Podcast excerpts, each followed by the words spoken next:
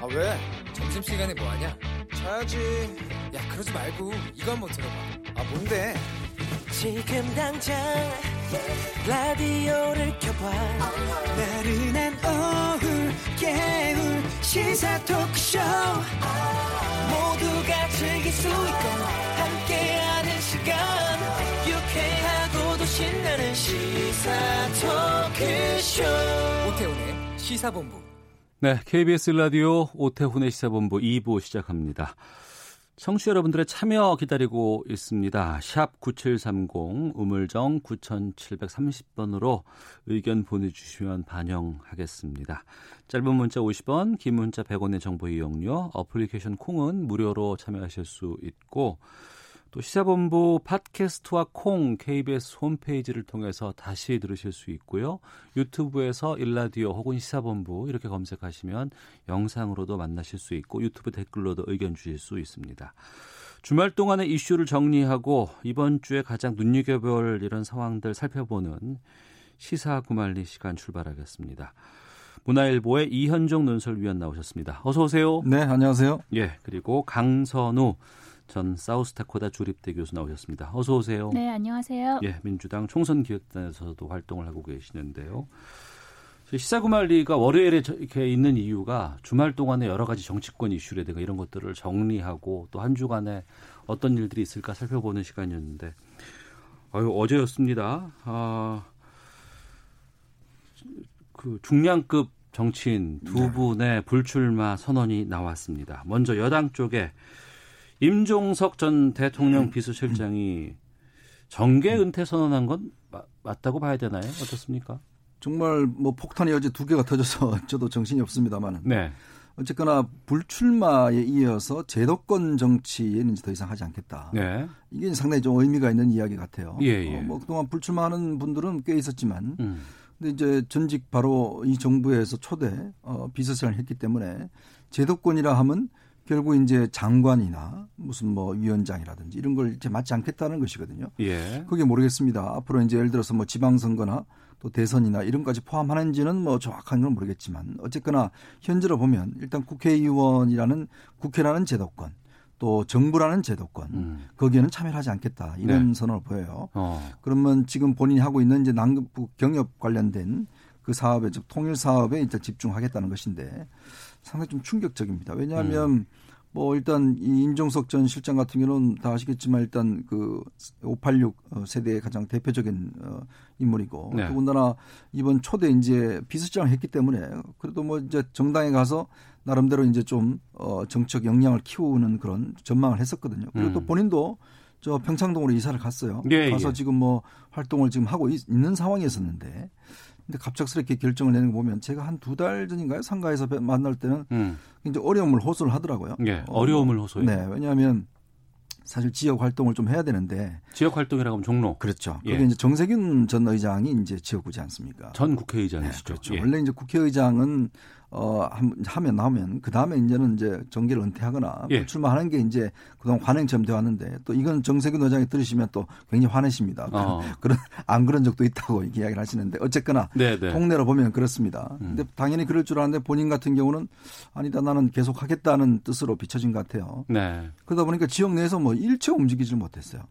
어, 전혀 활동도 못했고. 그리고 임소 임종석 전 실장이 그렇죠. 예. 임준 실장이 전혀 활동도 못했고. 등산만 많이 다니시고 예, 산에만 많이 다녔습니다. 최근에 네. 지난달에도 지리산 종주 갔다 왔다고 그렇게 이야기를 하더라고요. 그래서 아, 좀 어렵구나라는 생각이 들었었는데 이렇게까지 또 할 줄은 몰랐습니다. 아, 모르셨다고 말씀해 주셨고 강선우 교수께서는 네. 민주당 총선기획단 맡고 계시는데 네. 참여하고 계시는데 네. 당에서는 전혀 몰랐답니까? 네, 전혀 몰랐었고요. 저도 이제 뉴스에 속보 뜨는 걸 보고 어. 알게 됐거든요. 예. 개인적으로 굉장히 충격이었고 그리고 지금도 아쉬운 마음이 큽니다. 그 음. 물론 그 종로 쪽에 어떤 그 소위 교통 질, 그 질서가 정리가 안 된 그런 변수도 큰 영향을 미쳤겠지만 저는 그 이제 여기 제도권 정치를 떠나겠다 그리고 통일 운동에 매진하겠다는 그런 입장문을 쭉 읽어보면서 네. 아마도 그 임종석 실장이 내가 왜 정치를 하는가에 대해서 다시 초심으로 돌아가서 답을 구하려고 굉장히 몇몇 달 동안 고민을 하지 않았나라는 생각이 듭니다. 어. 본인이 처음에 이제 정치를 하게 됐던 이유가 이제 통일 그리고 한반도 평화 뭐 가족 요 정도 세 가지로 꼽는 걸로 알고 있는데요. 근데 이제 대통령 비서실장으로서 남북 정상회담 등 여러 가지 실무를 뛰어보니까 결국 어떻게 생각하면 답은 정말 이 우리가 통일을 넘어서서 한반도 평화로 가는 그 탄탄함을 다지는 거는 결국 민간의 영역이 아닌가 그런 생각을 하게 된 게 아닌가 경험치고를 얻은 게 아닌가라는 생각이 들고요. 예. 그리고 지금 현재 남북 상황이 굉장히 좀 뭔가 안 좋은 상황에 교착 상태에 빠져 있지 않습니까? 음. 여러 가지로 여기서 이제 본인의 역할을 생각을 해본 것 같아요. 그래서 통일, 한반도 평화 그렇게 큰 아젠다를 생각을 해보면 어떻게 보면 지역구에 출마해서 이제 국회의원이 되고 그리고 어, 한 명의 국회의원으로서 헌법기관으로서 입법 활동을 하는 거는 통일 한반도 평화보다는 좀 작게 보이지 않았을까 개인적으로 어. 그래서 이제 그 제도권 정치를 떠나겠다 하면 어떤 직을 가지는 거 그러니까 종정은 하지 않겠다고 이야기를 했지만 그래도 통일이나 한반도 평화 등도 정치이지 않습니까? 그래서 위정 활동은 계속해서 넓게 그렇게 넓혀가겠다 저는 그런 뜻으로 받아들였고요. 예. 그래도 굉장히 좀 아쉽습니다. 당내에서는 뭐라고 얘기를 해요? 당내도 굉장히 충격을 받았죠. 놀랐고요. 어. 뭐 사전 교감이나 이런 게 없었고요. 그래서 차- 추후에 어떤 입장을 좀 확인을 더 해봐야겠다. 이제 아, 이야기도 당에서도 있고. 입장을 확인해야 될 정도의 네, 네. 급작스럽군요. 조금 더 이야기를 해봐야겠다는 입장도 있고 당 입장에선 굉장히 아쉬우니까 붙잡고 싶죠. 근데 어. 본인의 어떤 이렇게 그 소감 그 등을 밝힌 걸 보면은 마음은 좀 많이 굳히신 게 아닌가라는 음. 생각이 들더라고요. 예. 그러니까 비서실장 자리에서 물러나면서 뭐 여러 가지 난 정치 안 하겠다라고 얘기했다 그러면은 또 모르겠지만 그게 아니고 이제 지- 주소지도 옮기고 나름대로의 그 출마 의지를 밝혔다가 갑작스럽게 이제 어, 정계 은퇴까지 지금 선언한 상황입니다. 제도권 정치를 벗어나서 어, 통일 운동을 하고 싶다라고 예- 얘기가 나와서 글쎄요, 자칫 뭐 대북 특사 뭐 이런 활동을 하지 않을까라는 전망하시는 분들도 많이 계시거든요. 여기에 대해서는 위원장 님께서 어떻게 보세요? 저는 그러진 않을 걸로 봐요. 왜냐하면 그렇게 하려면 제도권이라는 이야기를 안 했을 거예요.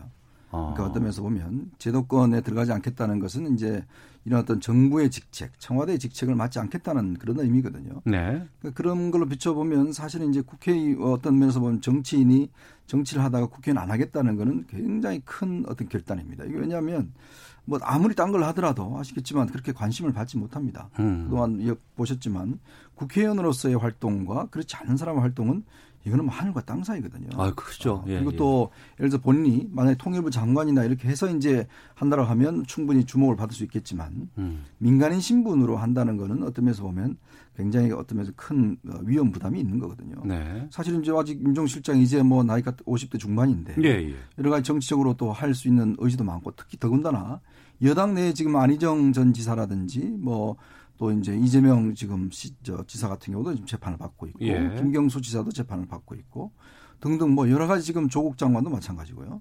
하여튼 대권 주자급에 들어갈 수 있는 사람들이 다들 이렇게 또 낙마를 한 시점 아니겠습니까? 음. 자 그런 시점에 본인도 지금 이제 하지 않겠다는 거거든요. 어. 그러니까 그런 걸로 비춰보면 저는 아마 몇 가지 이유가 있다고 보는데 첫 번째는 이게 그동안 이런 정도 되면은 청와대에서 좀 교통정리를 합니다. 네. 예를 들어서 뭐 정세균 의장에게 예를 들어서 이야기를 한다든지 뭐 음. 다른 한다든지 해서 뭔가 정리를 하는데 그동안 그런 움직임이 전혀 없었던 던 거죠. 이전 청와대와는 다른 움직임이죠. 네. 그런 걸 보면 아마. 어, 어, 이 지금 임종석 시- 전 실장도 굉장히 좀 섭섭한 감이 솔직히 있었지 않을까. 어. 왜냐하면 자신의 대 문제에 대해서 전혀 당이나 청와대가 관심을 가지지 않았다는 거예요. 왜냐하면 선거가 지금 사실 얼마 안 남았어요. 그 말씀은 지역구 교통정리 같은 그렇죠. 걸 의미하시는 지역? 교통제 하려면 예를 들어서 뭐 지금 뭐 나오듯이 뭐 장관 입각 또뭐 음. 총리 입각 등등 뭐 해서 이제 여권은 사실 자리가 많지 않습니까? 나름대로 교통 정리가 좀 필요한 시점인데 이제 그런 것들이 전혀 없었다는 것이고요.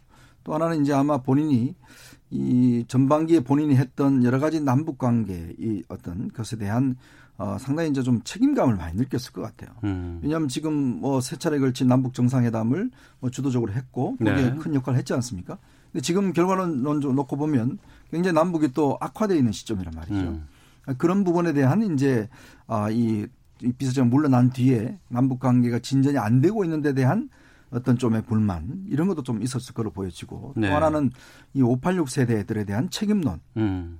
뭐 했냐 도대체 그동안 그렇게 권력을 사실 임종숙 전 실장도 30대부터 국회의원을 했지 않습니까? 네. 이제 그러다 보니까 그럼 그동안 한 게 뭐냐? 음. 어, 이 밑에 어떤 후배 세대들에 대한 어떤 질타들 이런 여러 가지 어떤 생각들이 아마 좀 교차를 했지 않을까 저는 뭐 그런 추정을 해봅니다. 네, 이 의견에 대해서도 말씀을 해주시고 그리고 또 지금 내년 총선에 출마하려는 청와대 전 현직 비서관들이라든가 여러 가지 분들이 계시거든요. 네. 이분들에게도 좀 영향을 미치지 않을까 싶기도 한데 그것까지 포함해서 좀 말씀해 주시죠. 네.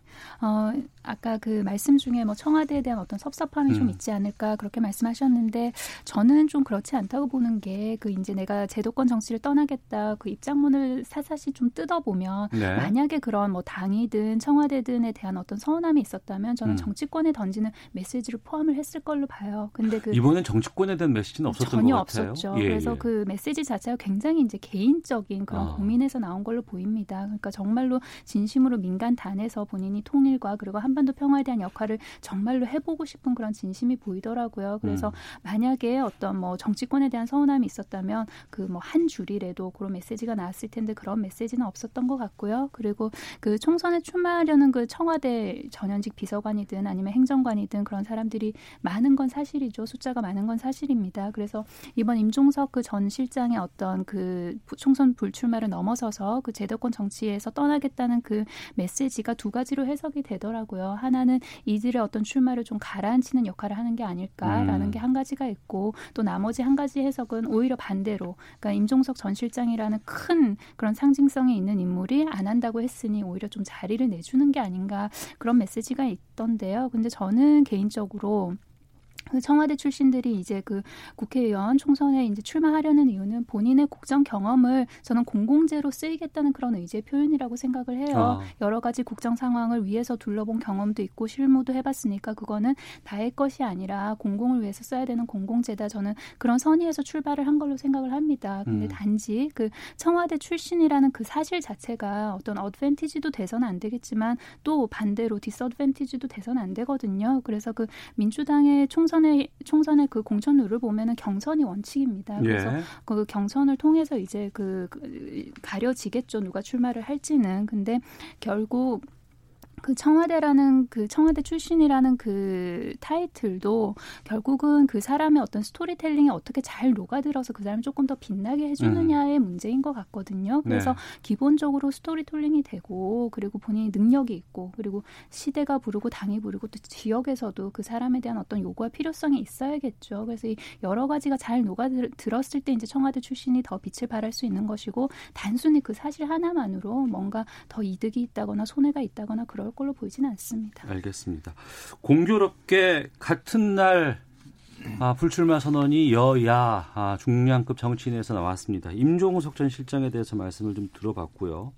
어제 자유한국당 삼선 의원입니다. 부산을 지역구로 두고 있고 또 아버지에 의해서 정치를 하고 있고 현재 여의도 연구 원장을 맡고 있는 김세연 의원이 불출마를 선언을 했는데 같은 날 했지만 앞서 임종석 전 실장과는 좀 차별화가 되는 게 임종석 전 실장은 정치권에 대한 메시지는 안 던졌다고 말씀해 주셨는데 방금 강선우 교수께서 김세연 의원은 정치권에 대해 커다란 메시지를 던졌습니다.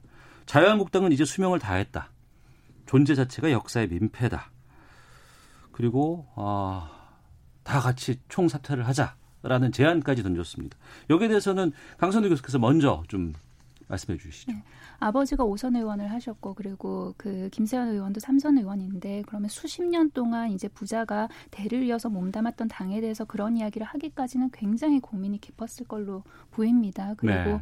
어그 불출마 선언 이후 그 선언문 자체도 굉장히 회자가 많이 되더라고요. 그리고 보는 사람들도 느끼는 것도 많다 그렇게 이야기를 했고 근데 오히려 그 김세현 의원의 어떤 불출마 그리고 당을 향한 쓴소리가 자유한국당을 긴장시킨다기보다는 저는 민주당이 오히려 더 긴장을 하는 것 같아요. 아, 그러니까 민주당이에요? 네, 자유한국당이 저렇게까지 이제 희생을 하고 김세연 의원이 혁신의 어. 목소리를 부르짖으니 우리도 더 긴장을 해야 되는 것이 아닌가 저는 그런 메시지를 민주당이 던졌다고 보고요.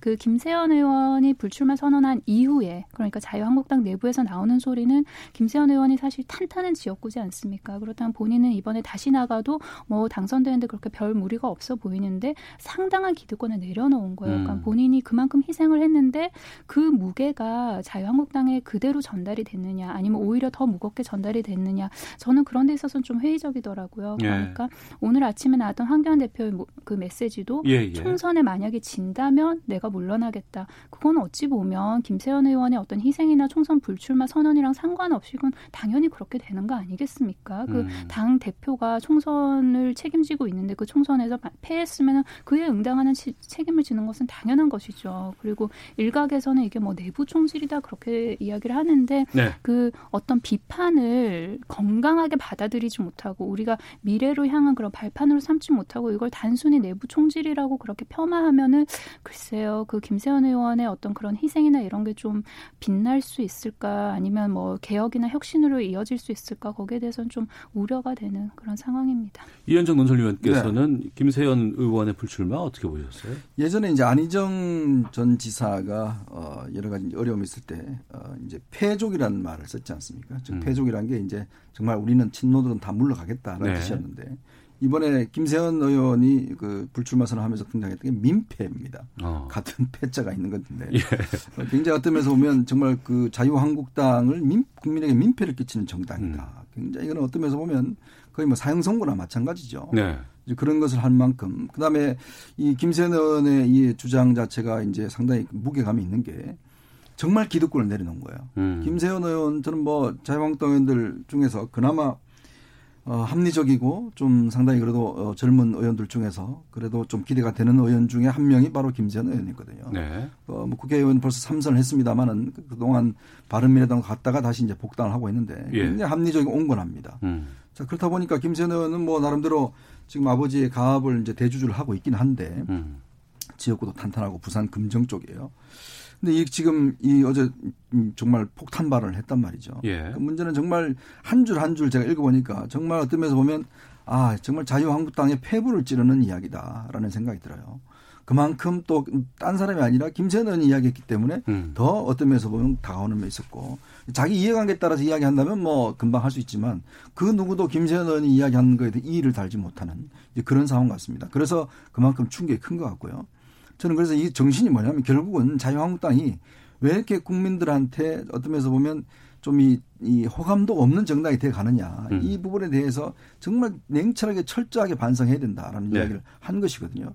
얼마 전에 3, 40대 그 당협위원장들이 현역 의원들 50%를 다 물갈이 해야 된다는 이야기를 했지 않습니까? 음. 그러니까 지금 상황으로 보면요. 어떤 면에서 보면 여당 같은 경우는 굉장히 앞서 나오고 있어요. 표창원, 이철이, 지금 뭐 임종석 등등 해서 어떤 면에서 보면 좀 남아 있어야 좋은 의원들은 다 지금 떠나고 그렇지 않은 분들은 계시고 뭐 이런 분위기가 돼 가는 거예요. 네. 자, 거기에 맞춰서 지금 자유한국당도 나가라고 그러는데 나가야 될 분들은 안 나가고 음. 또 있어야 될 분들은 나가고 이런 현상이란 말이죠. 그렇기 때문에 아마 자유한국당이 이 메시지의 무게를 얼마나 느끼냐에 따라서 저는 총선의 어떤 승패도 좌우될 수가 있다. 네. 정말 뼈저리게 느낀다면 어떤 면에서 해처 모여식으로 해서 정말 국민들 앞에 정말 석고되지 않은 마음으로 그렇게 재창당을 하지 않는다면 저는 굉장히 어려울 거 봅니다. 근데 황교안 대표가 오늘 그 이 메시지에 반응을 보였습니다. 네. 총선에 실패하면 물러나겠다라고 얘기를 했어요. 네. 이건 어떻게 보세요? 배고프면 밥 먹겠다는 얘기 아니 세상에 총선 패배한 당 대표가 예, 예. 그 당연히 사퇴해야죠. 어. 그거는 정말 정답인데 음.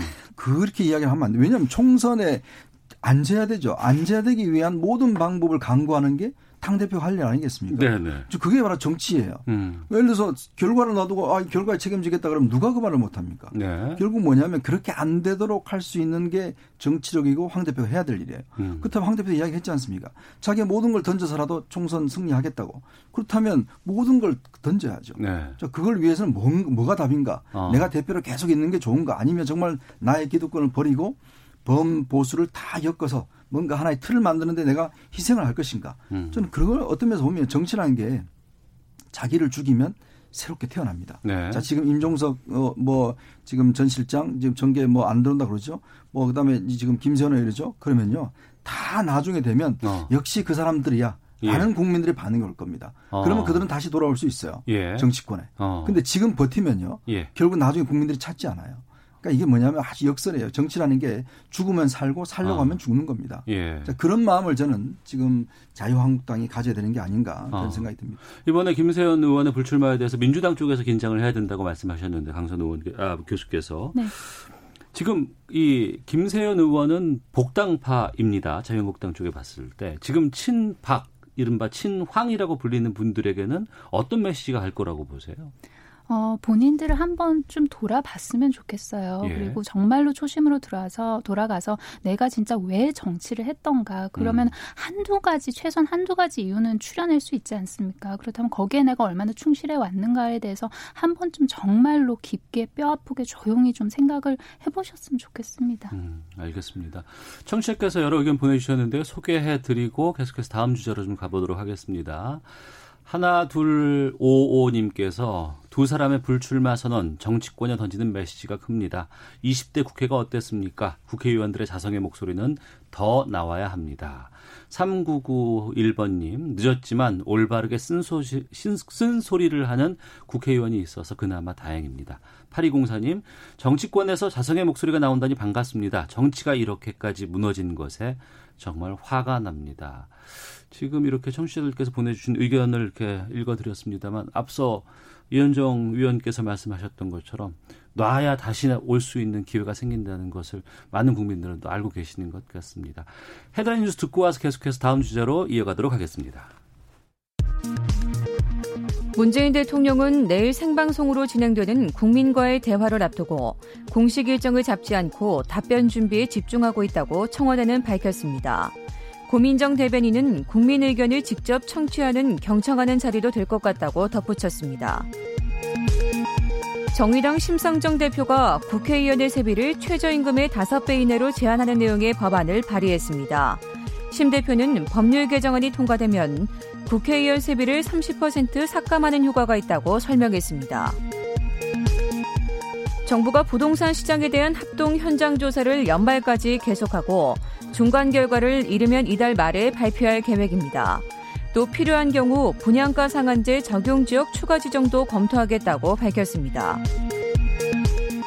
정부가 내년부터 주 52시간제 시행에 들어가는 중소기업에 계도 기간을 부여하는 등 탄력 근로제 연장 입법안 불발 상황에 대비한 보완 대책을 내놓는 데 대해 중소기업계는 어려움이 일부만 반영됐다는 입장을 내놨습니다. 노동계는 강하게 반발했습니다. 지금까지 헤드라인 뉴스 정한나였습니다. 이어서 기상청의 송소진 씨 연결합니다. 미세먼지와 날씨 정보입니다. 지금 서울, 경기와 충남, 전라도 서해안 지역에서 황사가 관측되면서 이 지역들은 먼지 농도가 매우 나쁨으로 나타나고 있습니다. 농도가 평소보다 5배 안팎이나 높은 상태로 또 수도권 곳곳에는 미세먼지 주의보도 발효 중입니다. 어제와 그제 발원한 황사가 낮 동안 우리나라 상공을 지나면서 영향을 주겠습니다. 전국의 먼지 농도가 나쁨에서 한때 매우 나쁨까지 오를 수 있어 주의하셔야겠고요. 오늘 밤에 찬바람이 강하게 불면서 황사와 미세먼지가 모두 날아가 내일은 다시 청정한 대기 상태를 회복할 전망입니다. 하지만 추워지겠습니다. 지금 중부지방에는 한파주의보도 발표됐는데요. 오늘 낮 기온은 서울 5도, 광주 12도 등으로 어제보다 2도에서 9도 정도 낮겠고 내일 아침에는 서울이 영하 3도, 모레 아침에는 서울 영하 4도, 대구도 영하 1도까지 떨어지는 등 내일은 겨울 추위가 목요일 아침까지 이어질 전망입니다. 현재 서울의 기온은 5.5도입니다. 미세먼지와 날씨 정보였습니다. 이어서 이 시각 교통 상황을 KBS 교통정보센터 박소영 씨가 전해드립니다. 고속도로의 사고 구간을 잘 살피셔야겠습니다. 경부고속도로 서울 쪽으로 반포 부근에서 있었던 사고로 서행하고요. 반대 부산 쪽으로 오산 부근에서 승용차 관련해 사고가 발생했는데요. 세 개 차로가 막혀 있어서 지금 동탄부터 정체가 매우 심합니다. 미리 우회하셔야겠고요. 청주 영덕간 고속도로 영덕 쪽 보은 부근에서도 2차로와 갓길에서 화물차 관련한 사고를 처리하는 작업을 하고 있습니다. 뒤로 3km 구간 정체가 심하고 호남 고속도로 천안 쪽으로는 전주 부근에서 사고가 발생해 1차로에서 이 처리 작업을 하고 있습니다. 그밖에 서울 시내 올림픽대로 공항 쪽으로 동작대교를 조금 지난 지점에서도 사고가 발생했습니다. 3차로를 막고 이 처리 작업을 하고 있어서 한남부터 정체가 심하고요. 반대 잠실 쪽 동작에서 동호대교 사이 작업 여파를 받고 있습니다. KBS 교통정보센터였습니다.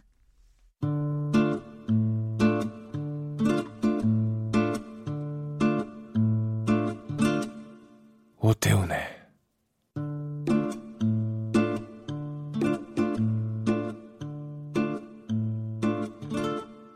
시사본부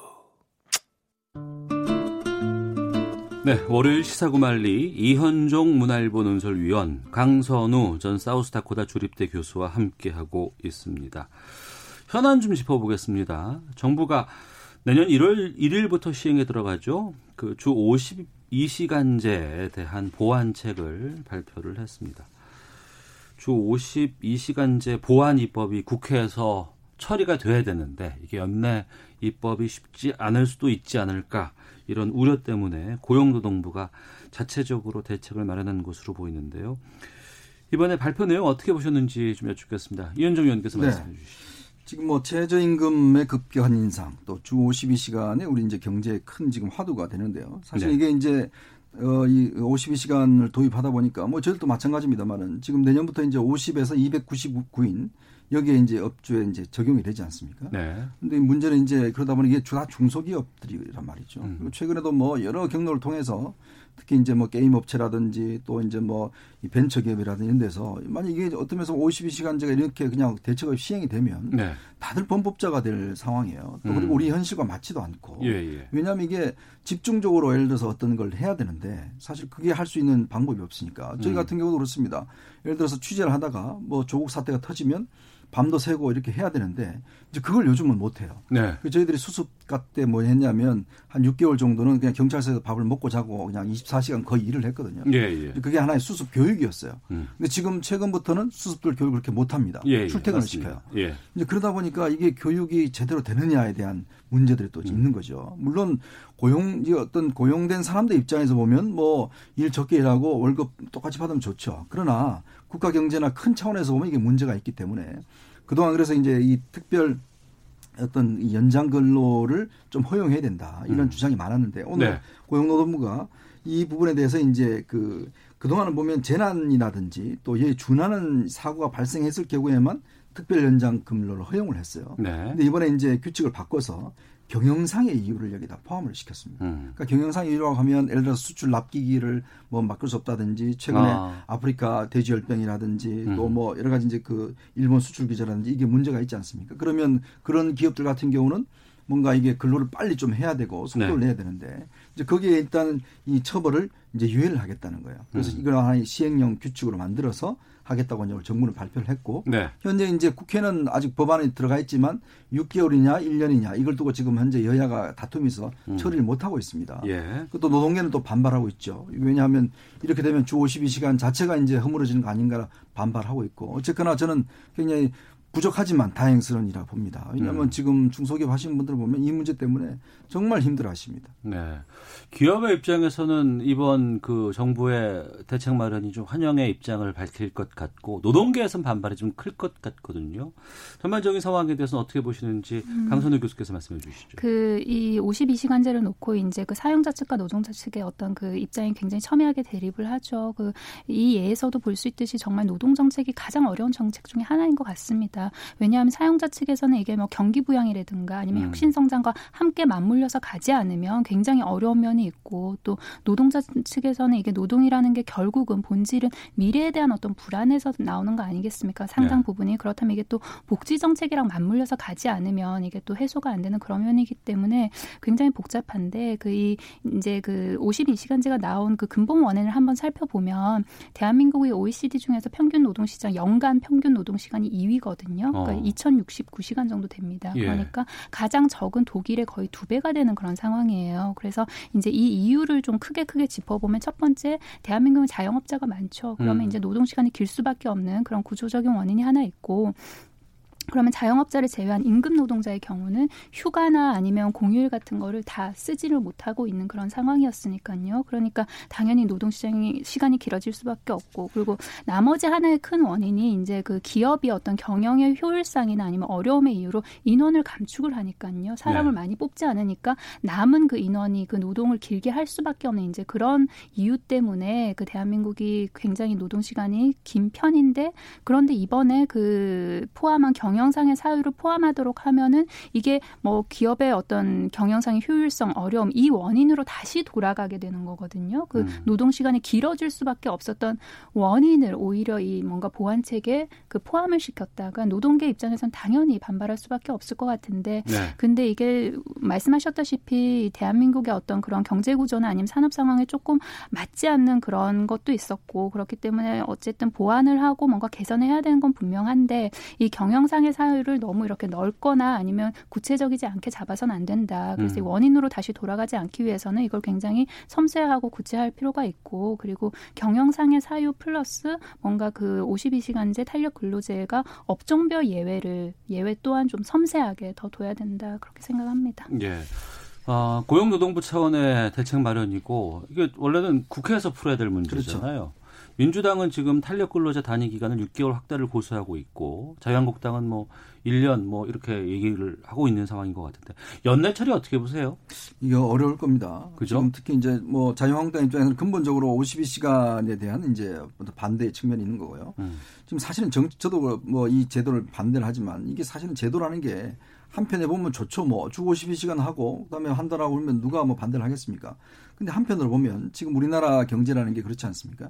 가장 큰 어떤 장점이 속도와 품질이잖아요. 음. 그러니까 빠르 빨리 빨리 항상 외국 사람들 우리나라 사람들 보면 빨리 빨리 이야기를 하는데 어떤 좋은 품질의 제품을 빠른 속도로 만들어낸다는 게 대한민국 경제의 가장 큰 장점이었거든요. 예. 근데 어떤 면에서 보면 이 속도가 일단 줄어들게 되죠. 근데 그러다 보니까 지금 사실은 근로자들 입장, 노동자들 입장에서 보면 이게 이제 수입이 줄어들잖아요. 음. 그러니까 52시간 하다 보니까 잔업도 못 하고 하다 보니까 그 제가 최근 통계를 보니까요. 2015년 8월부터 어 지난 8월까지 그러니까 두가 두 가지 어떤 일자리를 가진 사람들 이게 굉장히 많이 늘었어요. 그러니까 투자 흔히 네, 말하는 투자. 네, 2015년 8월 달에 우리가 15만 3,500명이 이제 의료보험에 그제 했는데 투자 그 원래 8월 같은 경우는 25만 명으로 늘어났어요. 음. 그 투자를 가지신 분들이 이게 이제 의료보험에 이제 그 신고를 해야 되거든요. 예. 그러니까 뭐냐면 한 2017년 이제 이 제도 시행 이후에 상당히 많이 늘었다는 어, 이야기입니다. 그러니까 주 52시간제에 묶여서 어, 일이 적으니 네. 남는 시간에 다른 일을 하는 분들이 늘고 그렇죠. 있다. 그렇죠. 일찍 퇴근하는데 어. 집에서 별로 안 반겨주거든요. 뭐 그러니까 뭔가 좀 돈을 많이 벌어와야 예, 예. 예를 들어서 뭘 또 사고 하는데. 아이고, 근데 이게 가장 입장에서 보면 음. 일단 추가 수입을 뭔가 해야 되지 않습니까? 그러니까 네, 네. 추가적인 다른 일들을 찾으시는 거예요. 어. 그러니까 이게 어떤 면에서 보면 저는 참 제도의 역, 그러니까 어떤 정책의 역설인데요. 네. 이것 자체가 좋다고는 이야기를 하지만 그 한편으로 뒤져보면 최저임금 만 원 인상 누가 반대하겠습니까? 다 좋죠. 그러나 주는 사람 입장에서는 음. 현재 상황이 안 되는데 자꾸 이렇게 인상이 되니까 이것도 마찬가지죠. 그러면서 본다면 결국 이건 우리가 한번 우리 경제 전체 상황과 맞게끔 좀 속도절을 해야 되는데 네. 너무 급작스럽게 된 게 아닌가라는 좀 우려는 있습니다. 알겠습니다. 자 이현정 문화일보 논설위원 강선우 전 사우스다코타 조립대 교수와 함께 시세고말리 함께하고 있는데요. 하나만 더 의견 듣고 마치도록 하겠습니다. 조국 전 장관이 지난주에 비공개로 첫 검찰 출석을 했습니다. 검찰은 조국 전 장관의 뭐 추가 소환도 뭐 예고하고 있다고 하고 지금 오촌 조카 또 정경심 교수 또 장관의 그 전 장관의 동생 어, 이다 지금 구속 상태로 재판에 넘어가고 있는 상황인데 이 상황을 어떻게 보시는지 좀 의견 듣도록 하겠습니다. 강선우 전 교수께서 음. 먼저 말씀해 주시죠. 그 조전 장관이 이제 첫 소환이 될 때 그 소환됐던 어떤 방식이나 이런 거에 대해서 비판 여론이 있었죠. 그러니까 그 왜 비밀 소환을 하느냐, 그 비공개 소환의 원칙까지는 이해를 하는데 왜 그 지하 통로로 그렇게 갈 수 있도록 해주느냐 그런 비판이 있었는데 저는 글쎄요, 그 지금은 이제 자연인 그 조국 교수의 신분이지만 전직 법무부 장관으로서 어떤 공적 책임 관련해서 그런 비판을 한다면 그런 비판을 받을 여지는 있다고 생각을 합니다. 네. 다만 그 소환했던 그런 방식이나 이런 이런 게 조 전 장관 측에서 먼저 요청을 했던 건 맞아요. 근데 먼저 요청을 했어도 검찰 측에서 이렇게 합의를 해주지 않으면 그렇게 할 수 없는 거 아닙니까? 그렇다면 이게 오히려 그 조 전 장관의 첫 소환 방식이나 여러 가지 그 행태가 저는 검찰에게 또 다른 숙제를 또 안겨줬다고 생각을 합니다. 개혁 음. 관련해서 그렇다면 이 형평성의 기준을 어떻게 마련을 할 것이냐는 것이죠. 향후 비공개 소환 관련해서는 어느 정도 기준이 마련됐지만 그렇다면 그 전혀 사진이 찍히지 않게 언론에 노출되지 않게 소환되는 거에 대해서 검찰이 어떤 형평성의 기준을 마련해 줄 것이냐. 그리고 인권, 그리고 원칙, 유연성 이 네 가지를 어떻게 잘 균형추를 맞춰서 기준을 마련할 것이냐는 그런 숙제를 남긴 것 같고요. 예. 그리고 그 조 전 장관이 이제 그 조사를 받으면서 그 진술 거부권을 행사하지 않았습니까? 그 뭐 헌법이랑 법률에 보장된 권리이긴 한데 향후 이제 그 조사에서는 또 어떻게 임할지는 지켜봐야겠죠. 음. 첫 번째에서 아무 말 하지 않았다고 해서 두 번째, 세 번째 추후 그 소환 조사에서도 뭐 아무 말도 하지 않는다 그런 건 아니 니까요. 그건 좀 지켜봐야 될 것 같고요. 예. 그 다만 그 조전 장관 입장에서는 이제 공인이 아닌 이제 공인에서 내려왔으니까요. 그 피의자 조국으로서 나의 그 최대한 그 어떤 권리나 이런 거를 쓰면서 그 조사를 받게 조사에 임하겠다. 그리고 검찰에서 진술하는 것에 대해서 검찰에 대한 어떤 불신의 메시지를 좀 낸 게 아닌가 그런 생각 듭니다. 네. 이현종 의원께서는요? 어, 아마 이번 주가 가장 큰 쟁점이 될 것 같아요. 어. 어, 이제 내일 아마 대통령 이제 국민과의 대화가 있고 그렇습니다. 예. 조국 전 장관이 이제 2차 소환이 뭐 될 것 같습니다. 그러면 지금 하여튼 뭐 비슷하게 아마 진술 거부권 행사할 거예요. 음. 그러면 검찰 입장에서 이제 기소 여부를 결정을 해야 될 것 같아요. 특히 이제 구속을 할 거냐 말 거냐에 대한 문제. 특히 이제 뇌물죄 부분을 어떻게 의율 할 것이냐. 그 지금 보면 이제 그 조국 전 장관 PC에서 어, 표창장, 그러니까 이 인턴 증명서 그걸 위조했다는 증거들을 뭐 확보했다는 보도도 있었지 않습니까? 뭐 이거 공문서 위조 같은 경우는 있는데 문제는 이제 부부간 같은 경우는 보통의 경우에는 같이 구속을 하지 않습니다. 근데 이제 주로 뇌물죄 같은 경우에 옛날 이철희 장영자나 뭐 임창열 주혜란 뭐 부부라든지 이런 부분들은 이제 구속을 한 전례는 있거든요. 근데 어차피 지금 진술 거부권을 행사하고 있기 때문에 결국은 검찰이 얼마나 증거를 지금 확보하고 있는가가 저는 관건일 것 같아요. 네. 결국 이 증, 만약에 이 진술 거부권이라는 게 잘 행사하면 피의자한테 유리할 수는 있습니다. 지금 뭐 임종원 뭐 저 전 법원 행사장 같이. 근데 검찰이 만약에 증거를 들고 있는 상황에서 음. 이렇게 행사를 할 경우는 오히려 더 가중될 수가 있어요.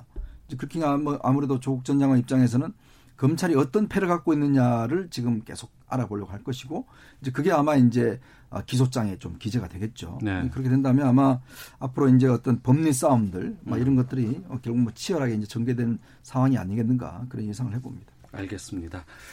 자, 시사구말리 마치도록 하겠습니다. 문화일보 이현종 논설위원, 강선우 전 사우스다코다 주립대 교수 두 분과 함께 했습니다. 자, 이번 주 또 정치권에서는 어떤 이슈들이 또 터질지 좀 지켜보도록 하겠습니다. 자, 두 분 오늘 말씀 고맙습니다. 네, 네, 감사합니다. 고맙습니다.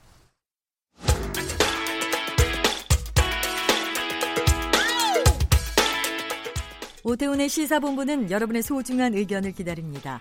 짧은 문자 50원, 긴 문자 100원의 정보 이용료가 되는 샵 9730, 우물정 9730번으로 문자 보내주십시오.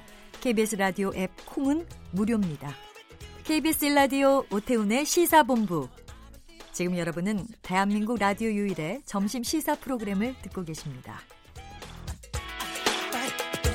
1시 42분 지나고 있습니다. 우리나라를 둘러싼 치열한 외교 상황을 명쾌하게 정리하고 분석하는 시간입니다.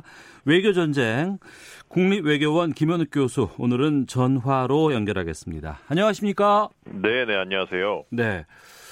한일 간의 군사 정보 보호 협정 쥐소미아가 23일 0시로 종료가 됩니다. 근데 그 태국에서 한국과 미국, 일본의 국방장관이 한 자리에서 모였어요.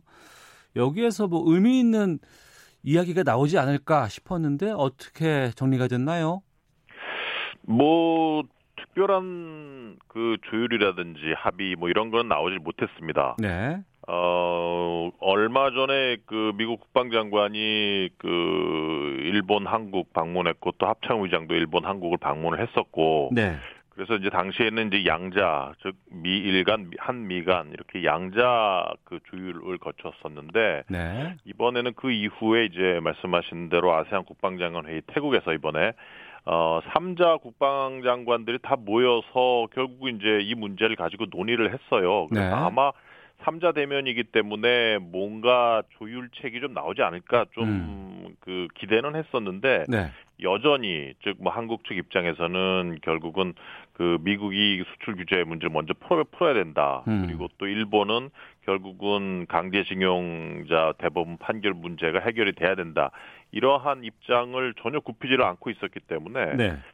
이번에도 뭐 별다른 그러한 그 조율안은 나오지 못했고 이대로라면 음. 말씀하신 것처럼 23일이 이제 지소미아 종료일인데 네. 뭐 그때까지 이 상황대로 계속 가지 않을까 싶습니다. 음. 우리도 그렇고 일본도 그렇고 뭐 먼저 나서서 이 상황을 풀어보겠다라는 의지는 없는 것 같습니다. 네. 그리고 이제 미국이 그동안 이 지소미아는 계속 해야 된다라는 얘기를 계속 해왔는데 지금 시점에서는 미국이 더 이상 중재할 수 있는 여지는 없는 거죠. 지금 상황에서는 뭐 그다지 쉬워 보이지는 않아요. 그러니까 미국이 실제 어, 한국과 미국, 일본 사이에서 어, 오바마 정부 때도 한일 관계가 안 좋았을 때 오바마 정부는 상당히 적극적으로 중재 노력을 했거든요. 적극적으로. 예. 그래서 당시에 물론 이제 중재 이후에 미국이 어, 약간 비난도 받고 왜 저쪽 편 들고 우리 편 안 들어주느냐 음. 그러한 목소리도 미, 한국과 일본 양국에서 나왔었고 그런 부작용이 있었기 때문에 트럼프 정부 인사들을 제가 만났을 때 그러한 어, 부작용이 있었고 음. 또 트럼프 정부의 기본적인 태도는 뭐 한일 관계 문제에 직접적으로 개입하지 않는다. 당국이 당, 당사자가 당, 이러한 문제는 풀어야 된다는 그러한 입장을 보였습니다. 그래서 네. 그 문제를 가지고 저도 얘기는 했었는데 음. 이제 닥치니까 미국이 이제 발등에 불이 떨어진 것처럼 막 적극적으로 나서고 있는데 제가 보기엔 미국 입장에서도 그 실제 중재 역할을 할 수 있는 즉 다양한 옵션을 미국 일본과 한국에 던지면서 조율안을 이끌어낼 수 있는 여지가 있었던 타이밍이 분명히 있었거든요. 아 그래요? 그, 예, 그 타이밍을 지금은 놓쳤다고 저는 봅니다. 그 타이밍은 언제쯤으로?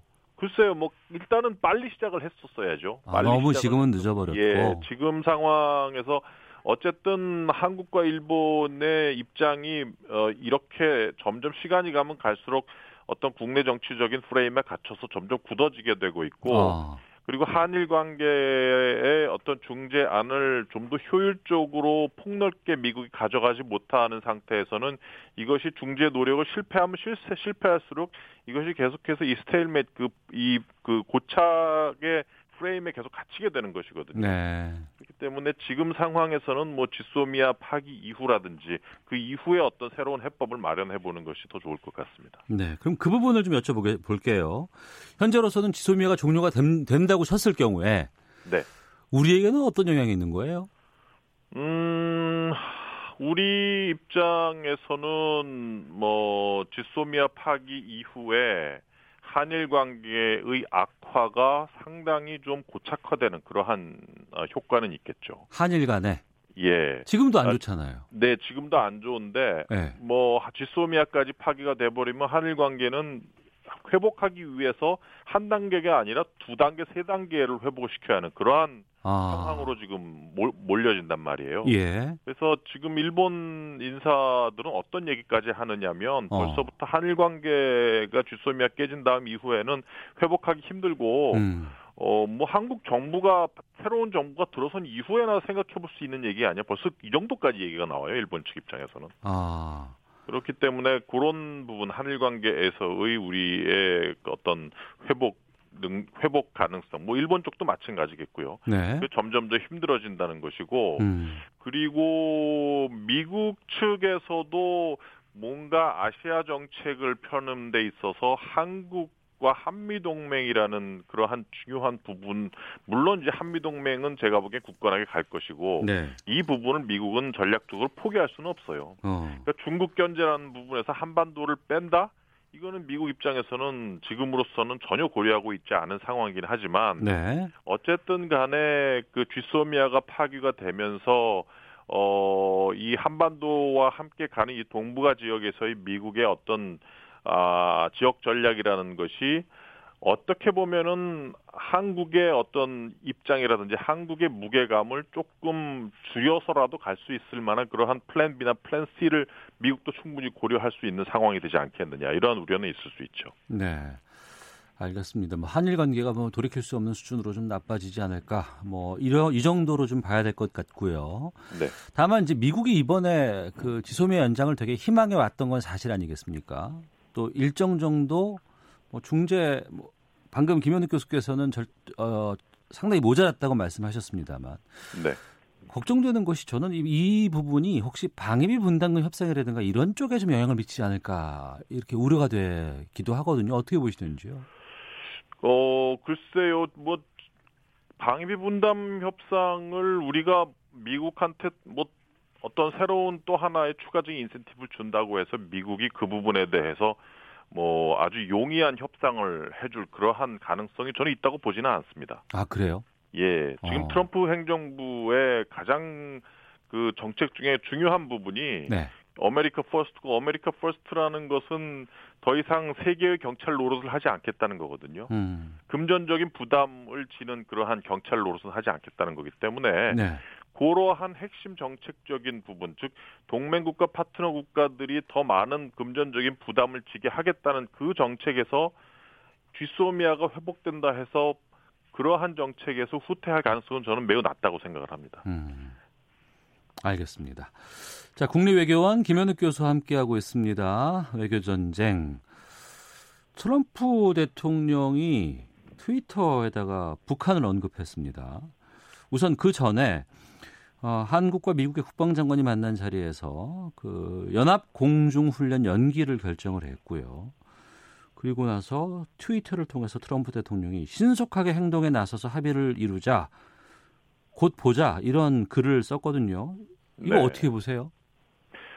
음, 지금 트럼프 대통령은 북미 간의 비핵화 합의에 대해서 상당히 열정이 강합니다.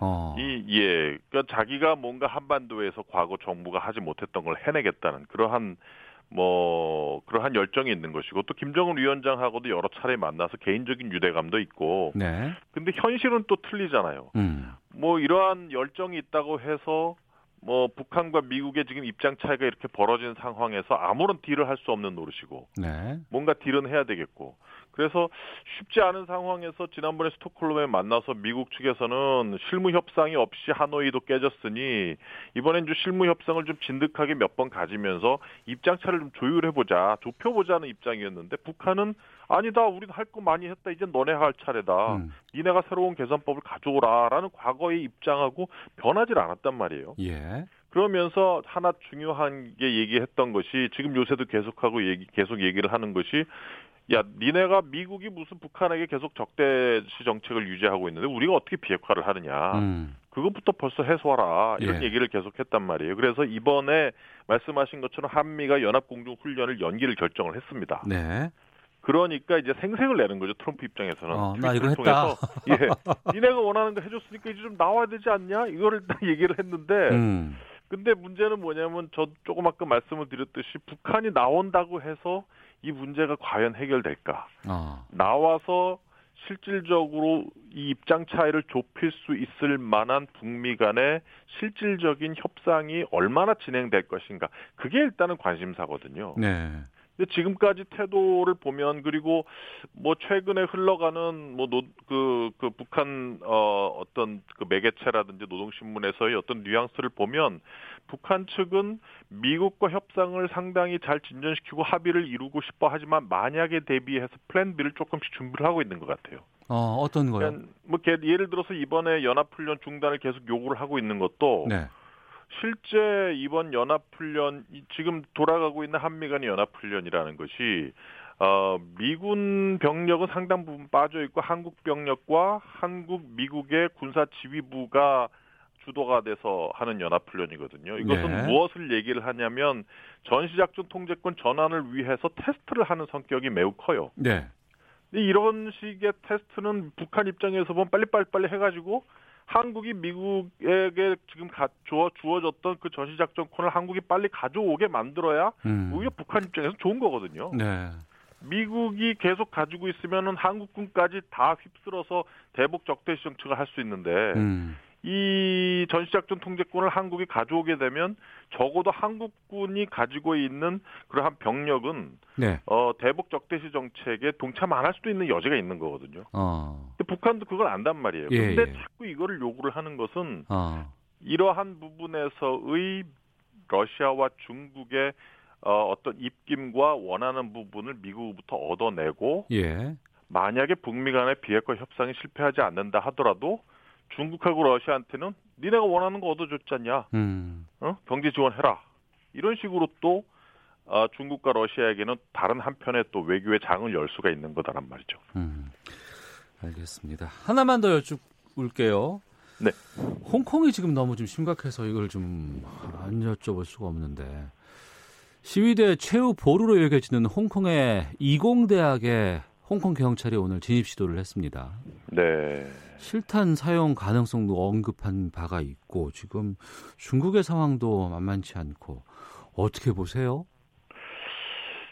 참 이 홍콩 문제가 점점 힘들어지고 있는데 저는 솔직히 처음에 네. 이 홍콩 사태를 중국 정부가 어느 정도 좀 내버려 둘 거라고 생각을 했어요. 예. 뭐 자체적으로 이제 지치거나 김이 빠져서 점점 점점 시간이 갈면 갈수록 좀 사그러들지 않을까 생각을 했는데 네. 실제 지금 상황을 보아하니 뭐 실탄 사용도 하고 또 사상자도 계속 나면서 이 홍콩 시위가 점점 점점 더 격화되고 있단 말이에요. 네. 그게 아마 첫 번째 이유일 거고 중국이 계속해서 시진핑 주석이 이제 강하게 진압하겠다는 뉘앙스를 계속 보이는 이유 중에 하나가 그게 첫 번째일 것이고 네. 두 번째는 이제 뭐 그 내년 초에 지금 예정되어 있는 대만 총통 선거하고 관련이 돼 있습니다. 네, 네. 지금 그 차이잉윈 총통이 재선이 될 가능성이 거의 99%이고 음, 어제 관련해서 뭐 여러 가지 이야기도 했더라고요. 네, 네, 네.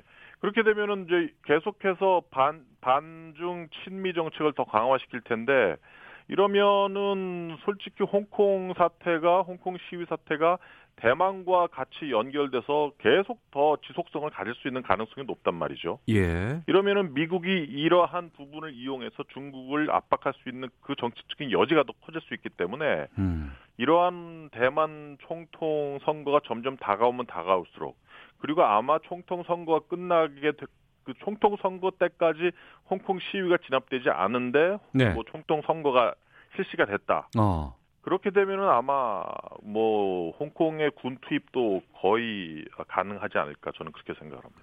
중국 군인이 홍콩 시위에 투입이 된다는 게 어떤 의미로 해석해야 되는 거예요, 이걸? 뭐 일종의 저는 그 어, 그 천안문 사태 같은 그러한 상황도 올 수 있다고 저는 봐요.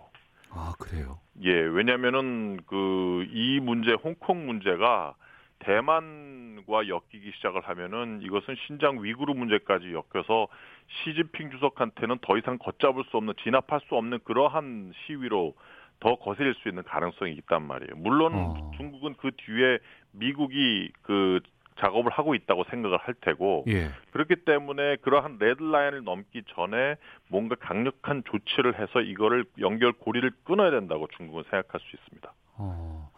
근데 그렇게 해서 개입이 되고 사상자가 나오고 이렇게 된다 그러면은 홍콩의 미래는 더 이상 지금의 홍콩으로 돌아가기는 쉽지 않지 않을까? 쉽지 않죠. 어느 근데 그래서 이게 참 타이밍 문제인데 예. 어 만약에 시진핑 주석이 그 홍콩 시민들이 원하는 그러한 부분에 대해서 적극적으로 대화를 하려는 노력을 미리 했더라면 어땠을까? 음. 물론 대화를 해서 지금 요구하고 있는 다섯 개 항을 모두 다 들어줄 가능성은 낮지만 네네. 그래도 양측이 어느 정도 계속 대화를 이어가면서 뭔가 시위 국면을 점점 수그러드릴 수도 있었을 텐데 그러니까 아까 말씀드린 겁니다. 뭐그그 지금 중국 주석도 그렇고 음. 또 쥐소미아 문제도 그렇고 풀 수 있는 시기를 이 놓친 것이 고- 골든 타임이 문제인 거예요. 골든. 알겠습니다. 자, 국립외교원 김현욱 교수 함께했습니다. 고맙습니다. 네, 감사합니다. 예, 외교 전쟁 끝으로 오태훈의 시사부분 마치겠습니다. 내일 뵙겠습니다. 안녕히 계십시오.